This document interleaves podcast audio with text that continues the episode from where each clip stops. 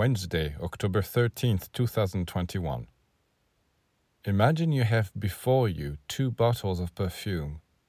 The two vessels are separate from each other, but the fragrances they contain rise and mingle in the air. Human beings are like bottles of perfume.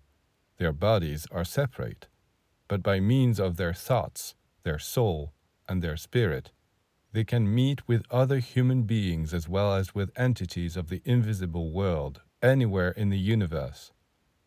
By means of their quintessence, they touch and communicate with other spirits whose vibrations correspond to theirs.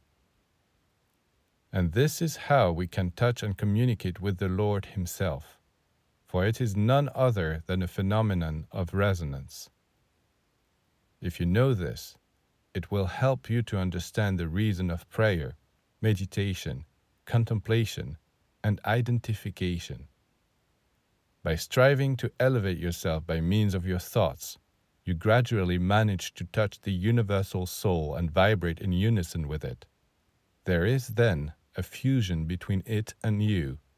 Your weaknesses are driven out, and the qualities of the universal soul enter into you so as to transform you.